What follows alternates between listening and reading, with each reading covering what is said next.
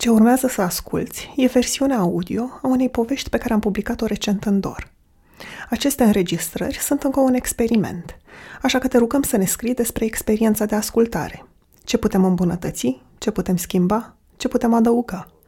Iar dacă povestea ți e utilă, dacă ți-a făcut plăcere, ne-ar bucura enorm să ne susții.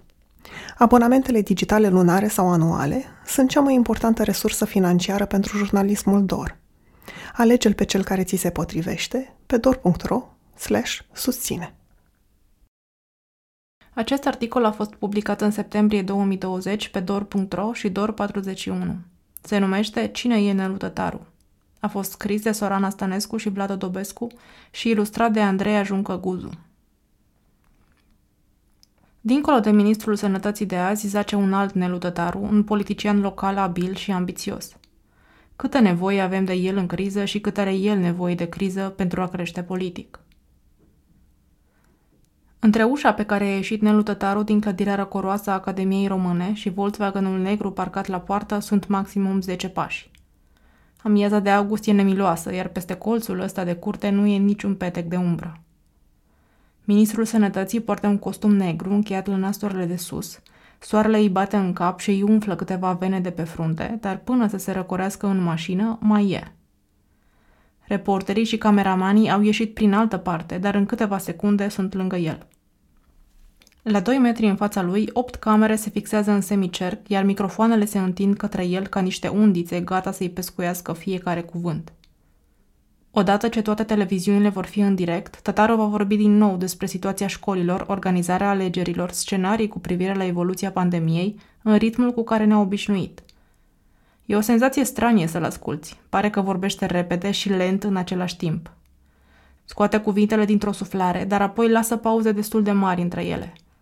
Ne dă, ca în multe alte rânduri, motive de preocupare – când i-a întrebat dacă puteam ajunge la 2800 de cazuri noi pe zi în septembrie, după cum arată o prognoză recentă, zice că în contextul în care nimeni din țara asta nu o să respectăm niște reguli și nu vom încetini acea transmitere comunitară, putem ajunge și la mai multe cazuri. Ne dă și ceva speranță. În condițiile în care toată lumea vom respecta aceste reguli, putem gândi că sfârșitul anului se va desfășura quasi normal. E 13 august și peste câteva minute, la 13 fix, autoritățile vor anunța un nou record de infecții, 1454 de cazuri în ultimele 24 de ore, iar televiziunile vor repeta până seara cifrele. Apoi vor difuza declarațiile lui Tătaru, a respecta reguli, transmitere, cazuri. Sunt cuvintele pe care le tot auzim din martie și totuși vrem să știm în ce ordine le va livra astăzi ministrul. Tătaru e parte din tripleta guvernamentală a pandemiei, alături de secretarul de stat Raed Arafat și de ministrul de interne Marcel Vela. Mult mai puțin cunoscut decât primul, mai articulat și mai puțin caragios decât al doilea, Tătaru pare că e peste tot. Se împarte între Palatul Victoria, biroul de la minister, incursiuni prin spitale, șantiere, audieri în parlament, scurte cuvântări la câte o lansare de carte – dacă nu e despre COVID-19 de la început, orice eveniment la care participă Nelu Tătaru devine despre COVID-19. Mandatul său a început la câteva zile după instaurarea stării de urgență și până acum a fost doar despre criză. Unde ajungea ministrul Tătaru era mereu un focar de stins, o conducere de spital civilă de înlocuit urgent cu una militară, pacienți de direcționat în altă parte, personal medical de împăcat – în deplasări era specialistul, tehnicianul, omul cu soluțiile. A venit apoi relaxarea din mai-iunie, numărul îmbolnăvirilor a scăzut. Am crezut că o să fie mai bine, dar n-a fost. În timpul ăsta, inițiative esențiale pentru siguranța celorlalți pacienți din România au fost blocate în minister, iar promisiuni făcute de Tătaru în aprilie, precum suplimentarea personalului din direcțiile de sănătate publică, au fost parțial și temporar îndeplinite, abia în august, când era deja târziu și ineficient. De-a lungul verii, ministrul Tătaru nu s-a arătat consumat de o misiune, de a feri România de COVID-19 sau de a reforma un sistem sanitar profund stricat, ci de o ambiție politică. Tătaru are în spate un partid național liberal care se pregătește de alegeri locale și parlamentare și care trebuie să dea drumul economiei, școlilor și spitalelor. Calculele legate de efectele pandemiei asupra sistemului sanitar au fost dublate de calcule electorale, iar asta a dus la bâlbe și ezitări în comunicare. Tătarul continuă să vorbească, pentru că viitorul său și al partidului său au ajuns să depindă de asta. Cine e totuși omul acesta care a apărut în viețile noastre odată cu pandemia? E un exemplar excepțional din punct de vedere politic, ne-a spus un fost înalt funcționar care a asistat la primii ani ai ascensiunii sale și care nu vrea să-și dea numele, pentru că a ieșit între timp din politică și nu vrea să fie asociat cu jocurile de azi. Tătaru a știut cum să convertească capitalul simbolic dat de statutul de chirurg într-un oraș mic, Huș, în capital economic și apoi în capital politic. Și a construit cariera cu abilitate, cu noroc și fără milă pentru adversari. În ultimele săptămâni am încercat să conturăm portretul în mișcare al ministrului pandemiei cu ajutorul colegilor din spital, al foștilor colaboratori politici din Vaslui, transformați în inamici, al jurnaliștilor locali și al oamenilor care cunosc bine sistemul medical.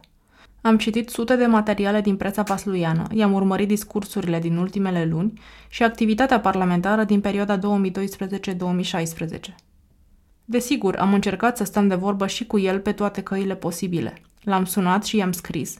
Am contactat-o pe directoarea sa de cabinet, am făcut demersuri prin biroul de presă al ministerului și prin consilierii săi, l-am abordat și direct la un eveniment. N-a refuzat direct, ne-a spus doar să-l sunăm peste câteva zile când nu ne-a mai răspuns la telefon sau la mesaj. De aceea, în acest articol, tătarul se arată așa cum s-a povestit el însuși în diferite ocazii și, mai ales, așa cum îl povestesc cei care l-au cunoscut. La începutul lui iulie, ministrul Tătaru a apărut într-o emisiune culinară la Digi24. Șef Adi Hădean i-a gătit o cană din limbă de vită și vinete coapte și, printre înghițituri, Tătaru a vorbit cu jurnalista Ionela Năstase despre copilăria petrecută la Vaslui și pe alocuri a lăcrimat. S-a născut în 1972 într-un oraș care începea să se transforme după planurile de sistematizare ale puterii comuniste. Blocurile luau locul caselor, fabricile răsăreau pe câmpuri, autobuzele pline cu muncitori ocoleau căruțe leneșe. Ca mai toți copiii din generația lui, viitorul ministru își făcea vacanțele la bunici, la țară. La cinci ani a ajuns la spital cu o mână ruptă și și-a promis că nu o să mai calce niciodată pe acolo. Ducea oile la strungă și vitele la pășunat, mergea la săpat, prășit și la cules. În adolescență bătea mingea și a ajuns să fie legitimat ca junior la viitorul Vaslui, ca fundaș. Fostul arbitru și actualul om de afaceri Adrian Porumboiu zice că și-l amintește de prin oraș și de la antrenamente. Tânărul Nelu era frumos și ambițios.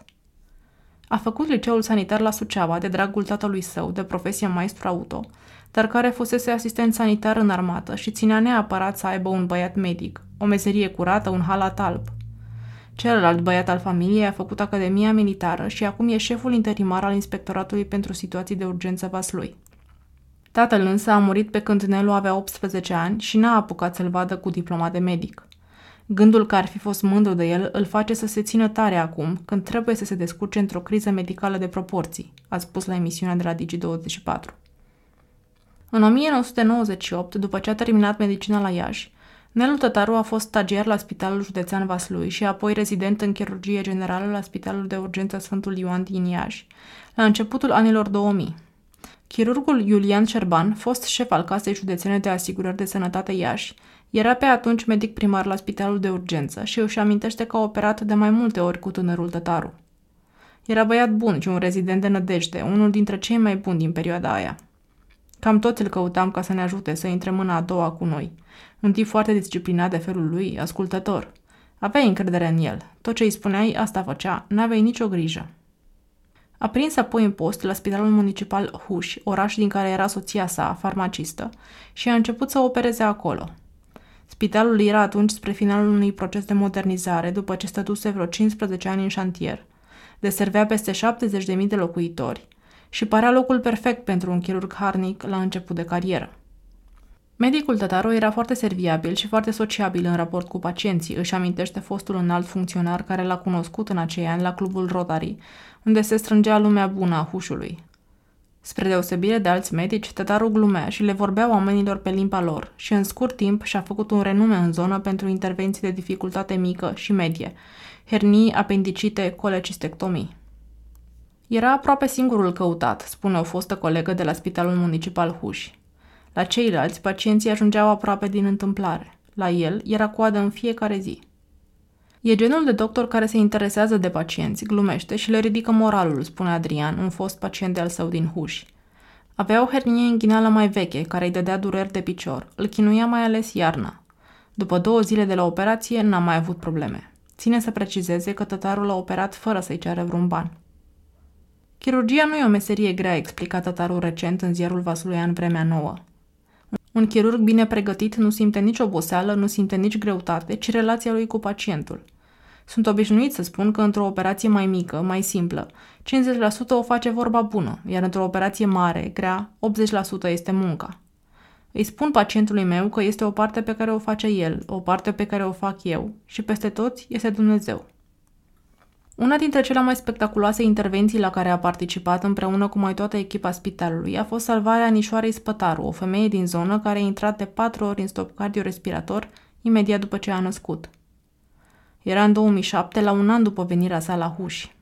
Cam 3 sau 4 ore a durat totul, iar în final îmi amintesc faptul că stăteam să vedem ce se întâmplă cu Anișoara, dacă va da vreun semn bun, povestește tătarul tot într-un articol din vremea nouă. În liniștea aceea, cineva, portarul spitalului, cred, a strecurat prin ușa întredeschisă o sticluță cu aghiazmă. O trimisese doamna manager Lucia Rotaru. Nu mi-amintesc dacă a fost tropită anișoara cu aghiazmă, dar, zic eu, a prins bine că știi cum se spune, când medicina își epuizează resursele, numai Dumnezeu mai poate face minuni. După câteva ore, anișoara a demonstrat că vrea să trăiască. Începea să dea semne că poate respira și fără aparate.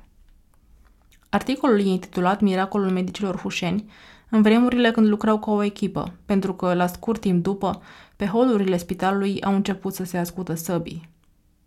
Curând după venirea lui Tătaru la Huș, poziția de director general a rămas vacantă, odată cu ieșirea la pensie a celui care condusese spitalul până atunci. Tătaru devenise o figură apreciată în cercul puterii locale, așa că masculul alfa din politica vasluiană de la acea vreme, deputatul PNL Dan Marian, l-a susținut pentru funcția de director, pe care a deținut-o trei ani. La începutul lui 2010 însă, printr-o strategie de descentralizare adoptată de guvernul lui Emil Boc, spitalele aveau să treacă din subordinea Ministerului Sănătății în cea a administrațiilor locale. La Huș, Lucia Rotaru, sora primarului PSD Ioan Ciupilan, ajungea la conducerea spitalului. Dan Marian, trecut între timp la PDL, se înțelegea bine cu Ciupilan și spune că a încercat să facă pace între el și tătaru, însă fără succes. Chirurgul tătaruș își voia funcția înapoi și a căutat sprijin politic pentru asta, după ce conflictul cu primarul și cu sora acestuia l-a împins în politică. O sursă apropiată a negocierilor de atunci își amintește că doctorul tătaru le-ar fi transmis primarului și deputatului Marian. Mi-ați luat funcția de director general, am să intru în politică și vă arăt eu vouă. Și le-a arătat, într-adevăr.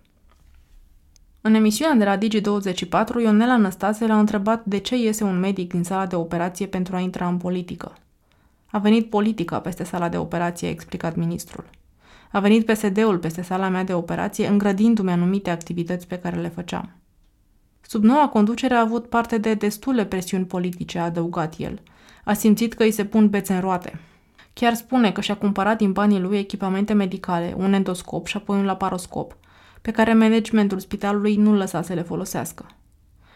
Am decis să intru în politică, în condițiile în care politica îți asigura oarecum o expunere. Am contactat-o pe managera spitalului din Huș, dar a refuzat să vorbească despre relația ei cu actualul ministru. Tătaru a devenit președinte al PNL Huș în 2011, an în care a primit și titlul de doctor în științe medicale la Iași. Un an mai târziu, numele lui circula deja ca variantă de candidat al Uniunii Social-Liberale, alianța dintre PSD și PNL, pentru primăria Huși. Președintele Consiliului Județean Vaslui, Dumitru Buzatu, PSD, s-a opus, întrucut protocolul între cele două partide prevedea ca acolo unde în funcție e un primar PSD, candidatul să fie tot PSD. Tătaru a prins însă în toamnă un loc confortabil pe lista USL pentru Senat – Într-o declarație de campanie își exprima bucuria că Raed Arafat preluase portofoliul sănătății la București și visa că vor face echipă. Dacă vrea Dumnezeu să primesc mandatul din partea cetățenilor acolo, la București, voi avea cu siguranță cu cine gândi strategii mai bune pentru sănătatea din România. Ca mai peste tot în țară, și la Vaslui, USL și-a spulberat adversarii și a luat 10 mandate în tot atâtea colegii parlamentare. În colegiul Huș, Nelu Tătaru a primit peste 60% din voturi și a devenit senator. Mandatul său n-a fost unul memorabil. În primele luni a fost membru în Comisia pentru Apărare, Ordine Publică și Siguranță Națională. Apoi a trecut în Comisia pentru Drepturile Omului, Culte și Minorități. A făcut parte și dintr-o comisie specială, cea pentru aderarea României la spațiul Schengen. În 2013 a trecut și pe la Colegiul Național de Apărare din cadrul Academiei Militare, fabrica de diplome în securitate națională, pe care au urmat-o numeroși parlamentari și miniștri din toate guvernările și partidele. Iar în 2014 pe la Institutul Diplomatic Român. Din CV-ul său nu reiese însă ce fel de studii a făcut acolo. De luni până miercuri era în Parlament, iar de joi până duminică opera la huș și înfrunta limitele impuse de conducerea spitalului. Tataru voia să lucreze de joi până duminică. De cealaltă parte, managerul Rotaru spunea că Tataru poate opera, însă doar alături de un alt medic care să supravegheze pacienții post-operator, după ce senatorul pleca iar la București. În schimb, nu putea face gărzi în weekenduri pentru că managerul invoca un ordin de ministru ce prevedea că doar medicii cu cel puțin 5 ore de activitate zilnică le pot asigura. Războiul cu primarul din Huș și familia sa a continuat de la tribuna Senatului. În martie 2013, într-una din primele sale interpelări, Tătaru îi semnala ministrului sănătății de la acea vreme, Eugen Nicolaescu, situația de la Spitalul Municipal din Huș.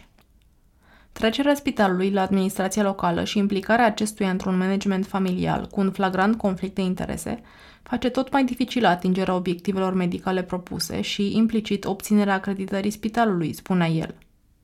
La o altă ședință se plângea că primarul Ciupilan, supărat că tătarul a ajuns senator, a refuzat să dezăpezească străzile din Huș, iar celor care mergeau la primărie să se plângă că nu mai pot ieși din case le spunea mergeți la tătarul să vă dezăpezească, căci pe el ați votat. Cu alte ocazii a abordat însă și teme de pe agenda națională sau internațională. S-a poziționat împotriva exploatării gazelor de șist de la Pungești, a vorbit despre probleme din domeniul sanitar sau din educație, iar în februarie 2014 a pledat pentru implicarea României în găsirea unei rezolvări a crizei politice din Ucraina.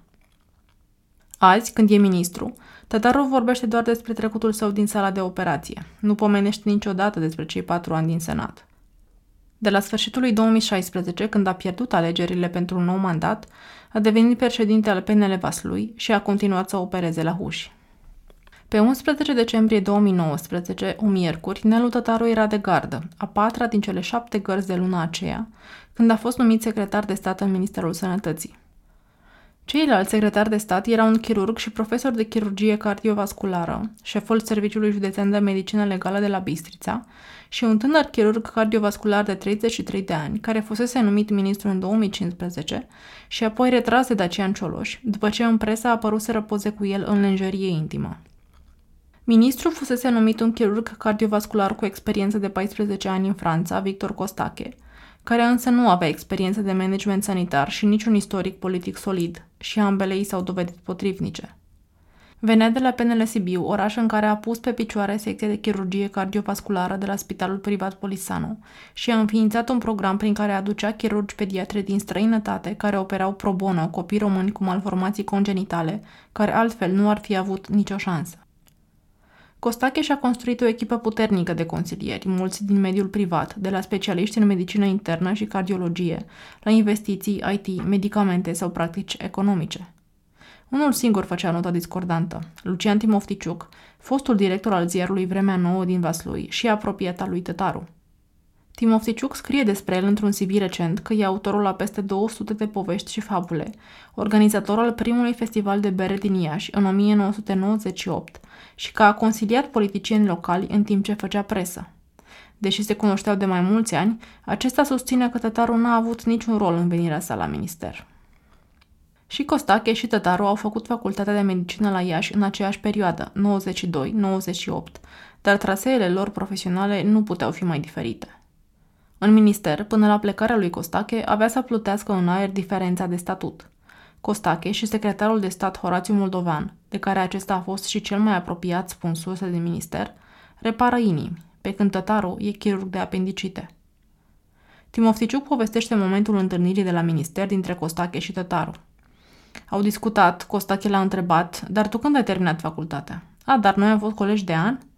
Și zice Nelu Tătaru, da, dar voi erați la prima grupă. Eu eram la grupa mai săracă, ultima. Eu mă uitam așa, cu jind la voi. Voi erați șefii de promoție.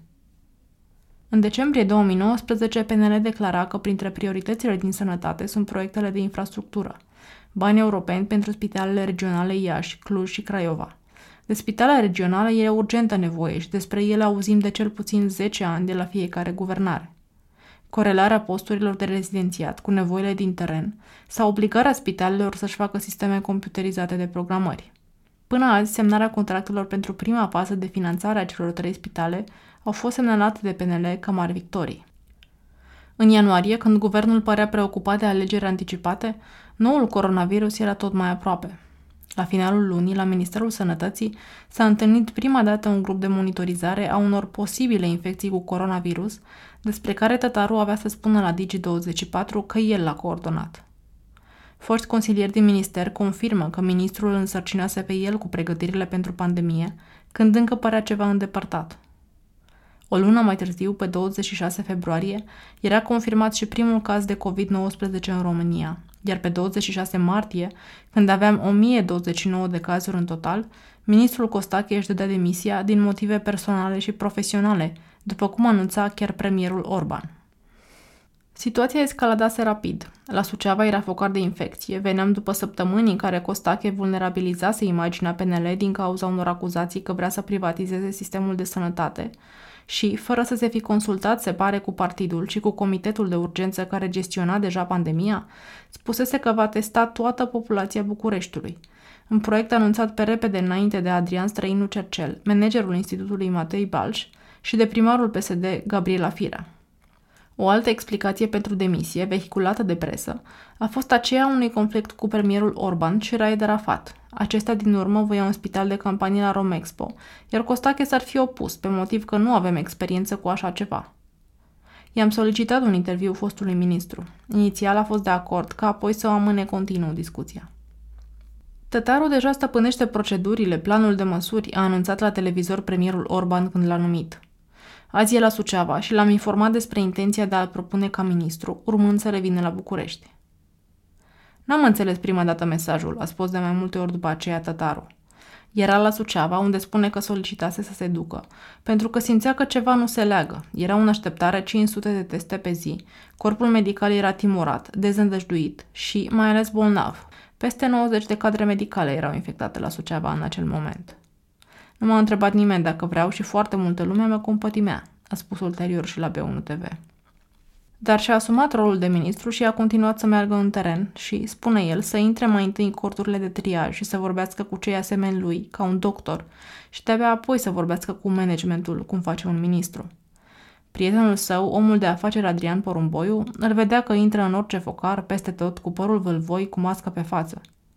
M-a surprins nebunia în care a intrat ca ministru, că e o nebunie. Săracul, i-am și spus. Ai fost aruncat într-un cazan cu smoală. Dacă eu, ca ministru al sănătății, nu dădeam un exemplu sau un semnal de luptă, cred că lumea ar fi judecat altfel în momentul, a spus tătarul în iunie la Digi24, într-unul din momentele de speranță de după starea de urgență. A anunțat un orizont de viață quasi normală în august și a mărturisit și că, după fiecare vizită în teren, veneau seara echipe să dezinfecteze casa și hainele. Mă dezbrăcam, puneam toate hainele într-o cameră goală, începea nebulizarea, eram dezinfectat inclusiv eu, apoi îmi făceam baia. Poate lumea nu își închipuie ce înseamnă să faci asta în fiecare seară. Numirea lui i-a luat prin surprindere pe oamenii din minister. În același timp, nici nu erau prea multe variante, ori el se arătase un om de acțiune articulat și nu făcuse gafe. Un om harnic, căruia fostul ministru îi delegase multe atribuții, de la reprezentarea ministerului la evenimente, la participarea în grupuri de lucru pe taxa Clobec la medicamente, la pregătirea pandemiei.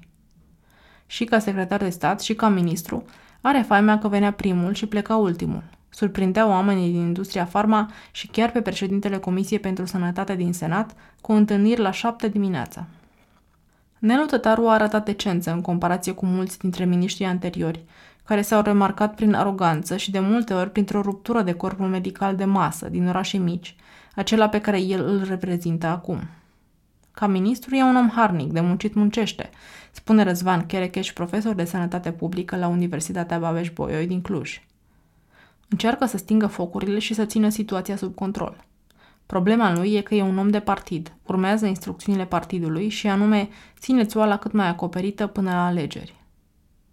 Cherecheș spune că nu testăm la capacitate maximă, că bolnavii cronici au fost lăsați pe din afară și că nu se face periodic testarea populațiilor santinelă, cele mai expuse. Personal medical, șofer de autobuz, personal din supermarketuri. Noi am aplicat doar măsuri pasive, nu strategii ca să o luăm înaintea pandemiei. În perioada de criză epidemică, spune acesta, ministrul ar trebui să fie un specialist în sănătate publică sau un epidemiolog, care să aibă niște abordări populaționale, adică să ia cele mai bune decizii raportate la masă de oameni și modele matematice de evoluție a pandemiei. În perioade de pace nu contează, ar putea fi orice, atâta timp cât are consilieri buni. Nici în alte țări miniștrii nu sunt neapărat epidemiologi, dar aceștia din urmă sunt cei care coordonează și comunică publicului deciziile luate, cum ar fi Anthony Fauci în Statele Unite, Anders Tegnell, epidemiologul șef al Suediei, a cărui strategie, deși contestată, pare să fi dat rezultate similare cu ale unor țări cu restricții severe, sau chiar Neil Ferguson în Marea Britanie, care a contribuit la a-l convinge pe primul ministru Boris Johnson să renunțe la strategia imunității de turmă. Ori tătarul nici epidemiolog nu e, nici consilier remarcabil nu are. Consilierii unui ministru sunt aleși de acesta, angajați pe bază de contract și se schimbă odată cu plecarea lui, ceea ce face cu atât mai dificilă continuitatea oricărei reforme. Printre cei 10 consilieri personal pe care Tetaru îi avea în august, unul fusese preluat de la Costache, unul era o tânără de 26 de ani, absolventă de drept, fiica unei asistente de chirurgie de la spitalul din Huș. Doi erau medici în Iași, unul general MEAI în rezervă. Persoane de încredere, dar nu sfătuitori profesioniști, cu care să gândească viitorul sănătății românilor, spun surse de minister. Autorul de fabule și jurnalistul Timofticiuc nu mai apare pe site ca și consilier. A fost numit de predecesorul Costache în adunarea generală a acționarilor de la antibiotice Iași, ca reprezentant al Ministerului Sănătății și promovat de Tătaru în Consiliul de Administrație în mai, cu mandat temporar până în septembrie. Timofticiuc spune că numirea sa a fost una de avarie. Fostul secretar de stat Cristian Grasu își deduse demisia, iar în lipsa unui reprezentant de la sănătate, directorul general Ioan Ani nu putea să primească un nou mandat. Nu mi-am dorit niciodată să fiu un consiliu de administrație de la antibiotice, spune Timofticiuc. A trebuit însă rezolvată o problemă în jumătate de oră. Nu m-a încântat pentru că știam că o să iasă scandal. Timofticiuc și Tătaru se cunosc de prin 2007, din perioada în care ultimul a preluat conducerea spitalului din Huși. În ultimii ani, ziarul lui Timofticiuc i-a construit cu grijă imaginea politicianului chirurg.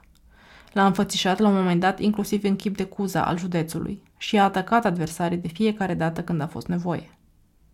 Pe 27 martie, la o zi după ce președintele Iohannis semnase decretul de numire, Vremea nouă i-a dedicat un lung articol intitulat Drumul doctorului Tătaru, de la provocări, situații limite, ascensiune în politică, până la o funcție grea, dar meritată.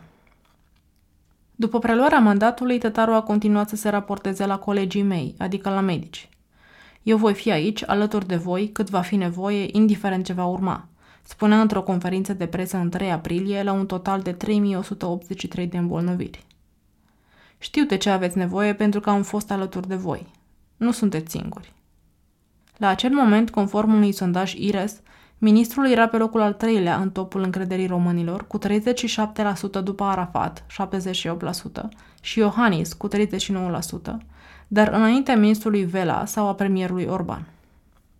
Tot în aprilie anunța că vor fi angajate 1000 de persoane în direcțiile de sănătate publică, adică echivalentul la 25% din personalul existent, pentru anchete și managementul infectărilor, și o mie de persoane la ambulanță. În realitate, abia pe 3 august, la 54.000 de cazuri, au fost detașate aproximativ 900 de persoane la DSP-uri, în principal medici și asistente din rețeaua școlară, după ce se dovedise incapacitatea DSP-urilor de a gestiona situația.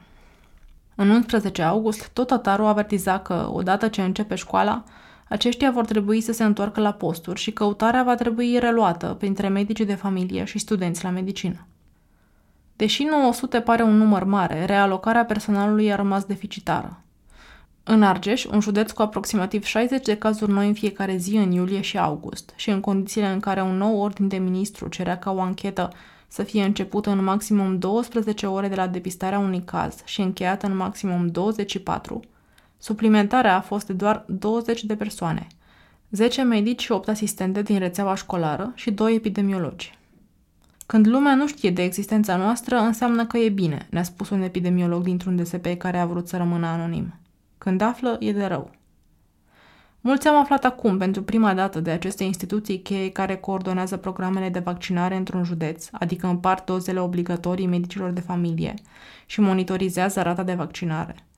Controlează calitatea apei sau dau avize de funcționare la baruri, restaurante, școli și spitale, activități care trebuie să continue și în pandemie, făcute de același personal insuficient. Odată cu începerea școlii, tot DSP-urile sunt cele care avizează situația fiecarei școli în parte, deci presiunea va fi și mai mare. Tătaru a avut de trecut un prim hop pe 23 iunie, la ședința în care se discuta moțiunea de cenzură împotriva lui. PSD îl acuza de tunuri, vânzări de mască fără bon, numiri controversate ale unor oameni în consiliile de administrație de la Unifarm sau antibiotice Iași, care să se ocupe doar de alte tunuri. Tătaru a livrat atunci unul dintre cele mai complexe discursuri ale lui, trecând în doar câteva minute de la criza mondială la vendeta la care nu poate renunța cu primarul din Huș și sora lui, directora spitalului, și apoi la victimizare colectivă. S-a poziționat iar ca apărător al halatelor albe și a spus că nu ar fi drept față de populație ca el să plece acum. Nu am crezut că vom ajunge în momentul în care, după ce în martie-aprilie, mergând prin țară cu străzile care erau pustii, doar un personal medical expus să fie arătat cu degetul. Nu e mult de când erau eroi în halate albe, acum sunt eroii care au furat ore suplimentare. Din acești eroi avem 3169 de confirmați COVID. Moțiunea a fost adoptată de Camera Deputaților cu 164 de voturi pentru, 85 împotrivă și 48 de abțineri, dar nu a dus la demiterea ministrului. Tătaru a făcut atunci și una dintre primele referiri la ingerința factorului politic. Cred că politicul a intrat prea repede în joc. Cred că medicalul încă nu și-a revenit.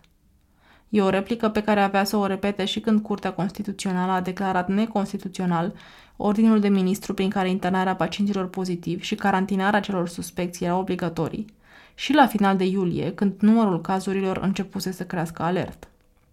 Cât nu a existat factorul politic, cât am decis și am gestionat această pandemie, am gestionat-o bine.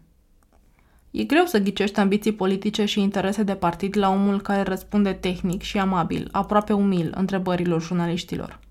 Din portretul pe care îl fac mai mulți foști colaboratori, reiese că politicianul tătaru, cel care nu se vede la televizor, e un lider local cu tendințe autoritare, ambițios, arogant și răzbunător, care își urmărește cu grijă țintele. E adesea subestimat de adversari, iar asta îl ajută.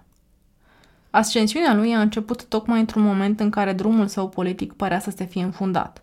În vara lui 2016 candidase pentru primăria Huș și pierduse umilitor, cu doar 22% din voturi, în fața primarului în funcție, iar în toamnă, când a intrat în cursa pentru senat, n-a prins un loc cu șanse pe listă. Șansa lui Tătaru a fost că, înainte de alegeri, Dan Marian, liderul PNL Vaslui și primul pe lista de candidați, a fost inculpat într-un dosar de corupție la DNA și s-a retras temporar din politică, iar Tătaru a obținut sprijin de la București pentru șefia interimară a organizației județene. Trei ani mai târziu, procurorii au concluzionat că fapta de care era acuzat Dan Marian nu există. Fostul lider PNL a încercat să revină în partid, însă ușile i-au fost închise, așa că s-a înscris în ALDE. În conferința de presă în care a semnat adeziunea, Mariana a spus că tătarul e unul dintre artizanii planului diabolic de eliminare a mea din viața politică. Imediat ce a devenit șef peste liberalii vasluieni, tătarul a început să dea afară din organizație pe oricine îi se opunea. Consilieri locali și județeni, primari, precum și pe cel care era la momentul respectiv singurul parlamentar PNL din județ. Și-a făcut campanie pentru a-și păstra locul de senator separat de ceilalți candidați. Primarul comunei Șuletea, Ciprian Tamaș, era pe atunci la liberali. Își amintește că în campanie tătarul a coborât din Land Cruiserul lui ca din elicopter. Nici n-a vorbit cu cei doi colegi care candidau la Camera Deputaților, ci a venit direct către Tama și i-a zis Primare, aici vreau maxim la Senat, iar dincolo la deputați faceți și voi ce vreți. I-am zis, credeți că am voturile în buzunar? La țară nici n-ai cum să defalge voturile. N-ai cum să spui, mamaie, votezi la Senat PNL și la deputați PSD. Cel mai probabil, noul mandat de senator însemna pentru Tataru un moment într-o carieră etapizată precis, spune un jurnalist local care a scris zeci de articole despre el. Se gândea, într-un an de zile voi fi acolo, în alți doi acolo, după care mă voi duce iar senator. El a rămas cu nostalgia funcției de senator și ținta lui principală asta era, să ia încă un mandat. Tătaru a pierdut până la urmă scaunul de senator la distanță de câteva sute de voturi, dar a rămas lider interimar al PNL Vaslui. A început rapid să-și atragă antipatia colegilor liberali. Eu sunt comandantul, eu comand, tu execuți. E unul dintre primele lucruri pe care Daniel Olteanu, singurul liberal vasluian care reușise să devină deputat, spune că le-a auzit de la proaspătul său șef de partid. Doi dintre primarii cu care am vorbit ne-au spus că au primit reproșuri din partea lui Tătaru, că n-au tras mai mult pentru victoria sa. În comuna Vindirei, condusă de un primar liberal, PNL obținuse 49% la Camera Deputaților, 47% la Senat și bătuse pentru prima dată PSD, în condițiile în care Tătaru nici n-a trecut pe acolo în campanie. Nu a dat un telefon măcar să mulțumească, ne-a spus primarul. A fost atât de supărat că a pierdut la 200 de voturi, de parcă eram noi vinovați că nu am scos voturile să câștige postul de senator. Primarii care ajungeau cu diverse probleme în biroul interimarului de la PNL Vaslui spun că erau tratați cu aroganță și indiferență. Primarul din Gherghești, Nixon Ibănescu, a mers la Tataru să se plângă că trei consilieri PNL votau împotriva proiectelor importante pentru comună și să-i ceară să le retragă sprijinul politic și să nu înlocuiască. M-am pus în genunchi dacă mă credeți, că nu puteam să-mi rezolv problemele cu proiectele astea, spune Ibănescu. Își amintește că tătarul îi zicea să facă ședințe în comună, ședințe care nu duceau la nimic. Eu nu văd capul de treabă și snecăjit că nu votează proiectele și voi mă frecați cu ședințele săptămână de săptămână. Aburălă din asta de 2 lei. Ibănescu spune că a fost de multe ori și la președintele PNL Ludovic Orban pentru a-i cere ajutorul. Orban îi zicea că în două săptămâni vine la Vaslui și vorbește cu Nelu și rezolvă problema, dar n-a mai venit. La alegerile interne pentru șefia PNL Vaslui, deputatul Olteanu a candidat împotriva lui Tătaru. Deși a avut alături mai mulți primari nemulțumiți de prestația lui Tătaru, a pierdut. Olteanu a contestat rezultatul alegerilor și a motivat, printre altele, că mai multe sute de membri n-au fost lăsați să voteze. Un an mai târziu, când a plecat din PNL la ALDE, Olteanu, membru de partid cu peste 20 de ani vechime, a acuzat aroganța și agresivitatea unor liberali care au confiscat partidul și vor să-l stăpânească asemenea unui bun personal.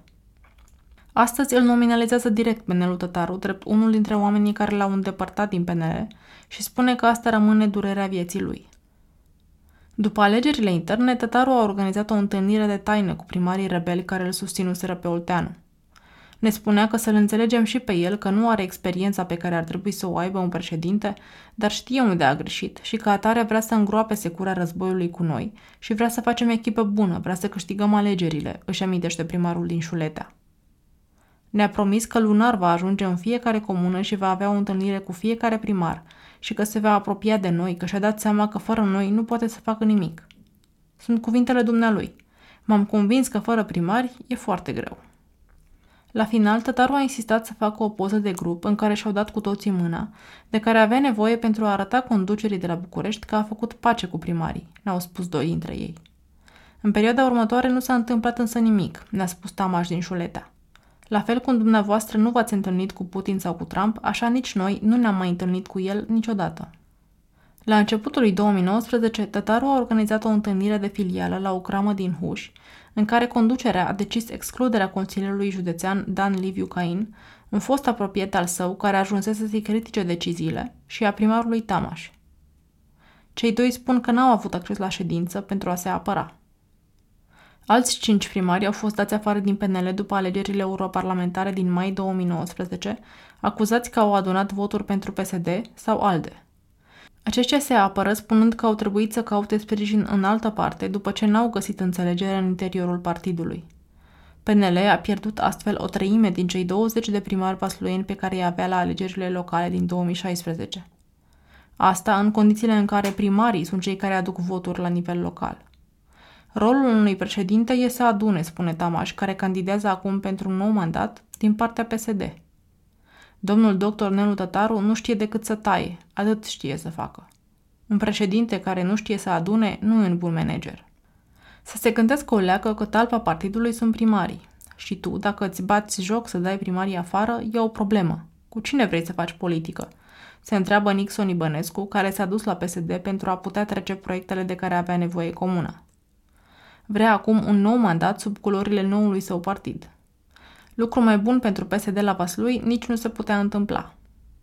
Tamaș spune că dacă i-ar fi zis cineva că o să ajungă să aibă atât de multă ură pe PNL, n-ar fi crezut, la cât am muncit și la cât suflet am pus și eu și colegii mei. Dar iată că un om a reușit să aducă dușmânia și ura asta. În toate ieșirile publice, ministrul Tătaru poartă costume întunecate și cearcăne. Are un ton calm, pare că nu și iese niciodată din fire și că are mereu cuvintele la el.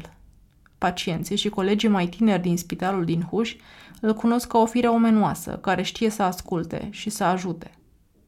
Pe câte rivalități politice a stârnit, pe atât de calme pare că sunt apele printre colegii de breaslă. Voci care să-l conteste, ca medic sau ca ministru, nu prea sunt. Printre cei din spitalul din Huș, din respect sau din frică, iar în rândul celorlalți, pentru că și-a asumat funcția într-un moment în care nimeni nu știa nimic, nici despre COVID, nici despre gestionarea unei pandemii. Iar unii doctori sunt mulțumiți de tătaru pur și simplu pentru că au fost atât de nemulțumiți de ceilalți miniștri din 90 încoace și au învățat să nu mai aibă așteptări prea mari. La cum a fost relația noastră cu Ministerul Sănătății, e un lucru foarte bun că nu îl respingem din prima, spune Iris Azaloș, rezident ATI în ultimul an la Spitalul Județean din Cluj, care a lucrat cu pacienți COVID-19. În martie a fost cel mai greu. Medicii nu știau dacă materialele de protecție vor ajunge vreodată, nu știau cum să lupte cu o boală nouă care decima deja Italia. Retrospectiv, spune ea, cam tot ce trebuia să se întâmple s-a întâmplat. Ce a ținut de minister și de Comitetul Național pentru Situații de Urgență s-a împlinit. Materialele de protecție au ajuns și nu au mai lipsit după aceea, lucru valabil în toată țara. Iar ce nu a mers, comunicarea în interiorul spitalelor sau lipsa unor sisteme de suport care să încurajeze medicii și asistentele să nu-și ia concediu sau să se lase detașați în zonele fierbinți, n-a ținut de minister. Pandemia ne-a pus în fața o oglindă, atât individual, arătându-ne cât trăim pentru noi și la ce suntem dispuși să renunțăm pentru siguranța celorlalți, cât și ca sistem. Asta avem, atâta ne lipsește. A scos la iveală toate problemele care dintr-o dată nu au mai putut fi ascunse sub preș. În spitale s-au găsit, de exemplu, ventilatoare stricate, care nu au putut fi reparate la timp, pentru că firmele care ar fi trebuit să asigure serviciul erau ocupate să facă ventilatoare noi pentru alte țări. DSP-urile s-au arătat în toată goliciunea lor, deprofesionalizate, cu personal insuficient și introducând date în Excel-uri manual. Această boală complet nouă ne-a demonstrat că avem nevoie de spitale performante. Noi aproape am pierdut pacienți pentru că îi trimiteam la CT în alt spital, spune Azaloș. Din cauza transportului și a faptului că ventilatorul de pe ambulanță nu putea fi la fel de performant ca cel de pe secție, se întorceau în stare deplorabilă. Medicii străini recomandau un CT pe săptămână, ori noi, dacă făceam un CT pe săptămână, îi pierdeam pe drum. La patologiile de azi nu mai poți avea secția ATI cu câte șase paturi și asistente care se plimbă de la un pacient la altul, pentru că posibilitatea de suprainfecție e enormă, spune rezidenta. Fiindcă riscul cel mai mare în evoluția patologiei date de COVID-19 e producerea furtunii de citochine, când sistemul imunitar se atacă pe el însuși, pacienții au nevoie de tratament imunosupresor, care le scade imunitatea. Ori tocmai asta îi face vulnerabil la orice infecție pe care o pot contracta ori de la ceilalți pacienți din salon, ori din spital. Alternativa sunt saloane individuale și o asistentă la maximum 2 pacienți, inexistente în majoritatea unităților medicale de la noi. Avem spitale prea vechi pentru bolile de azi. Dacă vom continua să folosim același lift pentru pacienți COVID și non-COVID, personal, aparținător și gunoi, jocul e pierdut, spunea Zaloș și nu poți improviza un lift într-un spital de la 1900. Dacă Nelu Tătaru rămâne ministru, mă aștept de la el să facă următorul pas. Să tragă linie. Nu se mai poate așa. Iar la Cluj, ca și în alte orașe mari din țară, asta înseamnă construcția spitalului regional monobloc, în care toate specialitățile să facă echipă. Ori, în România, spitalele regionale sunt ca autostrăzile. Le anunțăm în fiecare an, le includem în fiecare plan de guvernare și rulăm tot cu infrastructura existentă, depășită și aglomerată. Dar despre toate astea ministrul Tătaru nu vorbește și nici presa nu l-a pus vreodată în dificultate. Merge la sigur cu replici pe care le tot repetă și care nu spun mare lucru. Suntem într-un moment medical, suntem într-un moment pandemic, suntem într-un moment medical pe care încă nu l-am terminat Va veni un moment economic și apoi unul politic. Nu e alarmist, dar nici nu spune că e roz.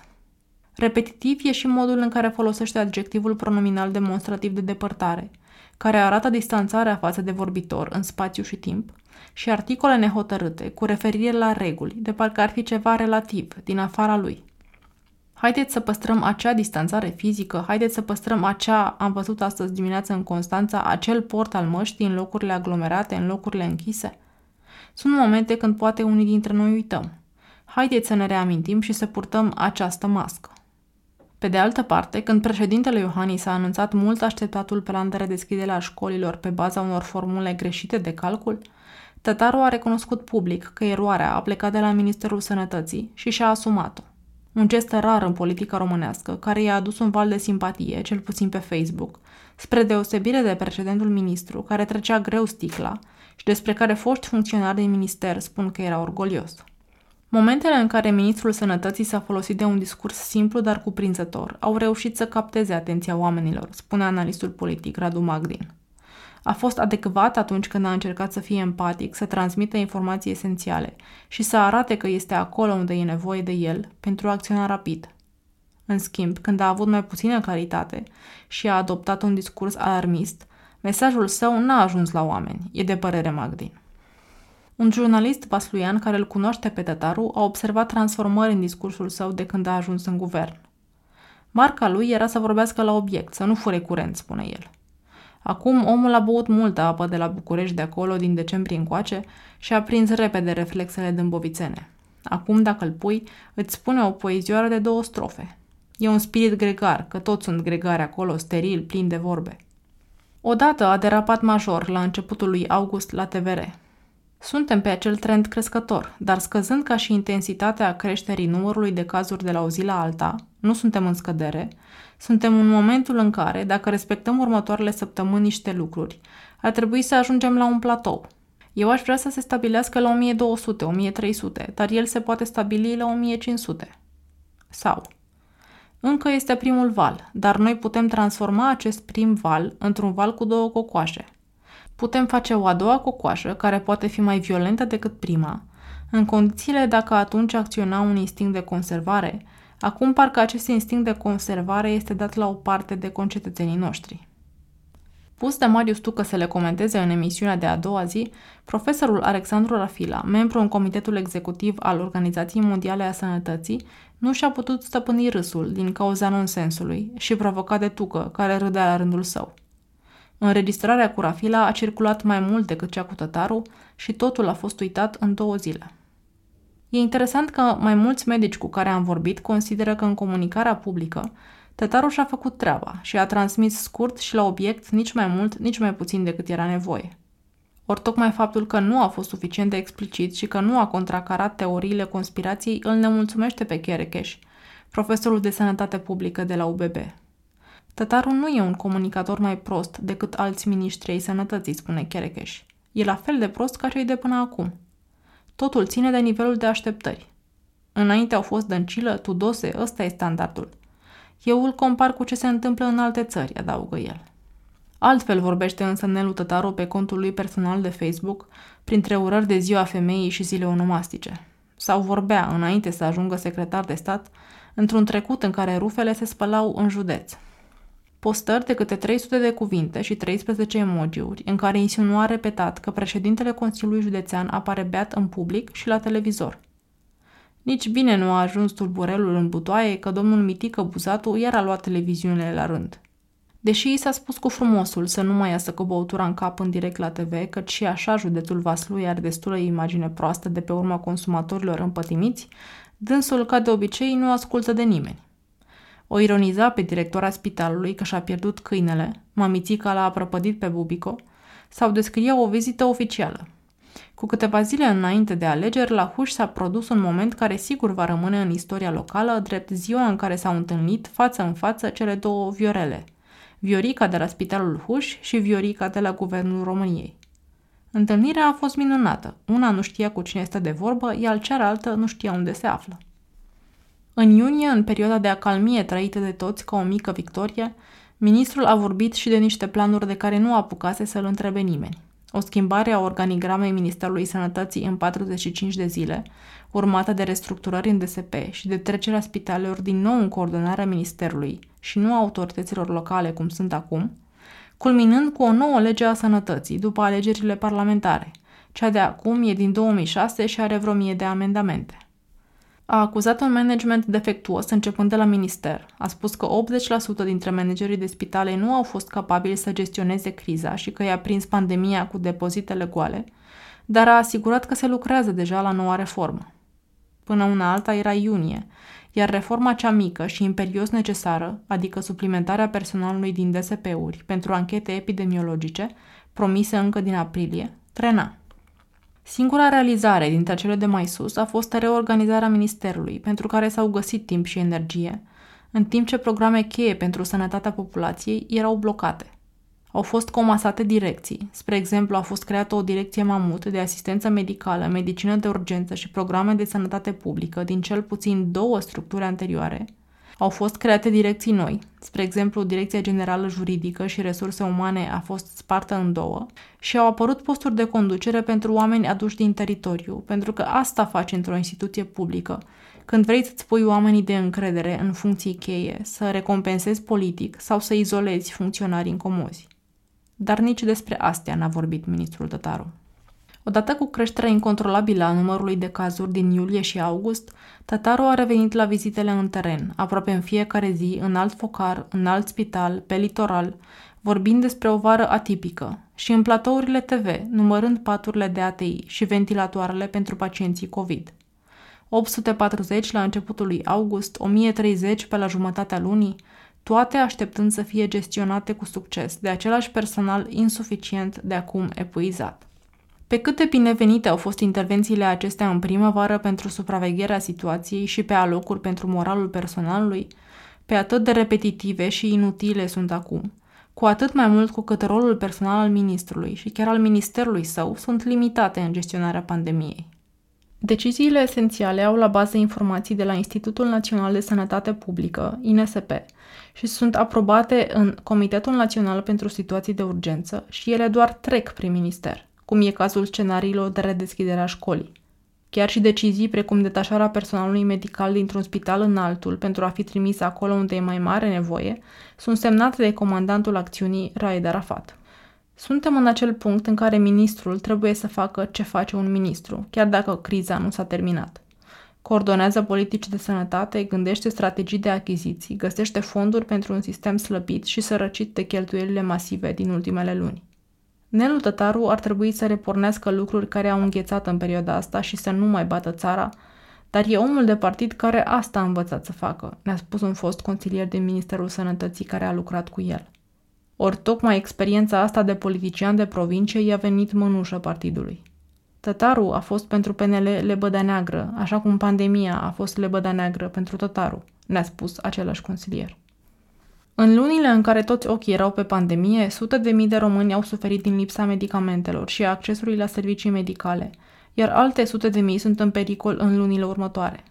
Eutirox, un medicament indispensabil pentru cei cu afecțiuni ale tiroidei, pentru care există o singură alternativă, mai scumpă și mai greu de administrat, lipsește din farmacii.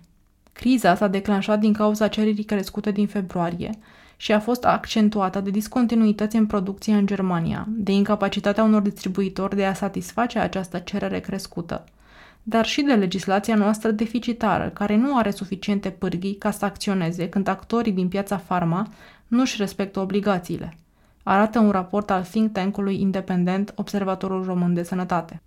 Nu există nicio scuză ca de șase luni să îți lipsească un medicament esențial din țară, spun specialiști cu care am discutat.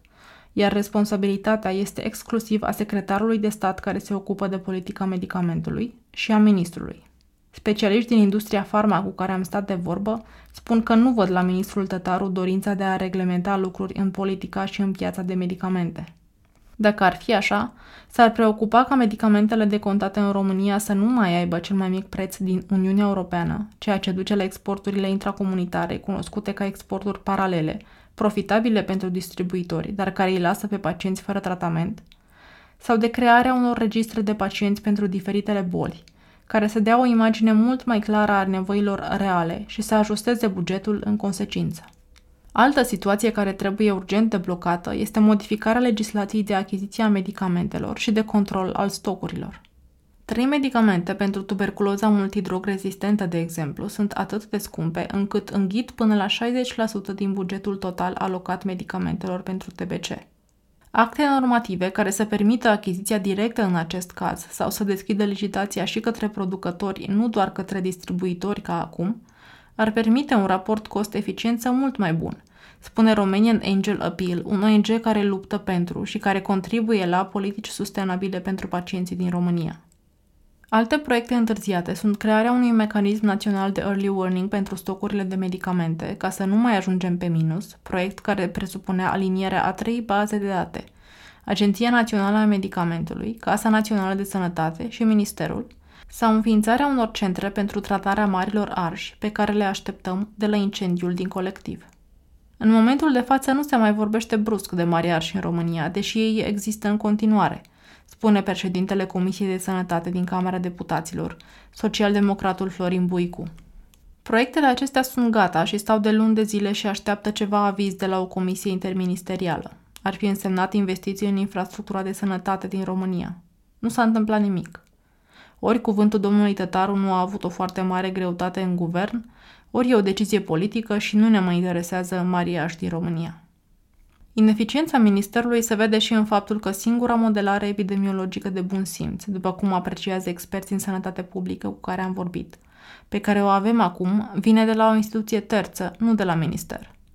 E vorba de Institutul de Științe Spațiale, care, cu un grant național de cercetare și date de la INSP, a publicat la jumătatea lui august scenariul care vorbește de 2800 de cazuri noi pe zi în septembrie.